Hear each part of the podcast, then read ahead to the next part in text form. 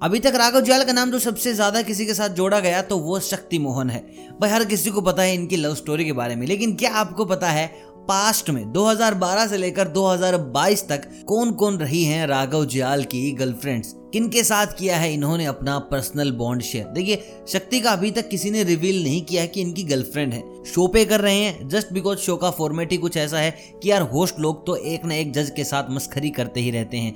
देखिए, जय भानुशाली जब कहीं हुआ करते थे तो उस वक्त डांस डांस में गीता माँ के साथ बड़ी मस्ती मज़ाक किया करते थे। उनको अपनी गर्लफ्रेंड बताया करते थे। अभी जो पारिज त्रिपाठी हैं, वो भाई लगे हुए हैं। शिल्पा शेट्टी के पीछे जो गैलन है, वो नुकलिया के पीछे लगी हुई है। मतलब कि भाई ये सारा ताम इसलिए बनाया गया है ताकि शो को और इंटरेस्टिंग बनाया जाए। तो चलिए अब बात करते हैं राघव जियाल की, जो रियल लाइफ कभी गर्लफ्रेंड्स रही हैं, उनकी।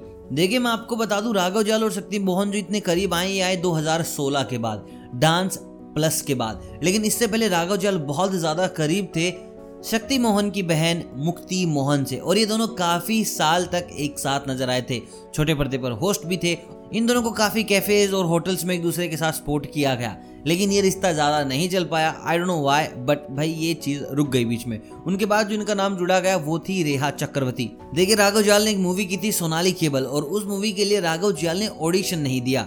और उससे पहले सिर्फ़ इस मूवी की एक ही कास्ट के साथ दोस्ती थी राघव जियाल की, जो की थी रेहा चक्रवर्ती के साथ। और उस वक्त रेहा चक्रवर्ती प्रमोशंस में भी राघव के साथ ही रहती थी ऑल द टाइम और इन दोनों का ना बहुत अलग सा बॉन्ड देखने को मिला था प्रमोशन के टाइम मूवी के टाइम हाँ मूवी के अंदर ये दोनों अच्छे दोस्त थे, लेकिन बाहर रियल लाइफ में ये दोस्त से बढ़कर कुछ और बन चुके थे। लेकिन ये रिलेशन भी काफ़ी लंबा नहीं चला।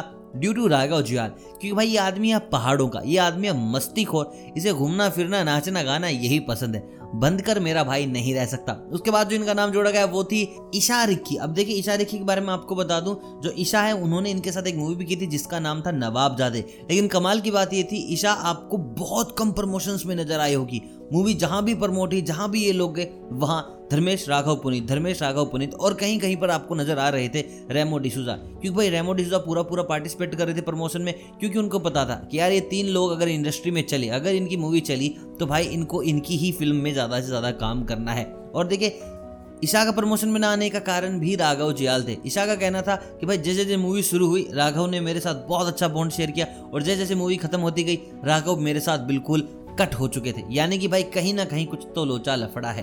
तो ये वो तीन real life girlfriend Raghav Juyal की ज़िंदगी में आई थी, जो आपको शायद ना पता हो। और अभी जो करंट में है, वो शायद कोई भी नहीं है। लेकिन जब भी आएगी, भाई आपको बताया जाएगा। और जो लोग शक्ति मोहन सोच रहे हैं, बेटा आप पोगो देखो। बाकी आप कमेंट करके बताओ कि राघव का पेयर सबसे प्यारा, अभी तक इन तीनों में सबसे अच्छा किसके साथ था? मुक्ति मोहन के साथ ज़्यादा अच्छे लगते हैं या फिर रेहा या फिर Isha? Do let me know through comments और मिलता हूँ कल एक नई अपडेट के साथ, एक नई वीडियो के साथ। तब तक आप सभी को अलविदा।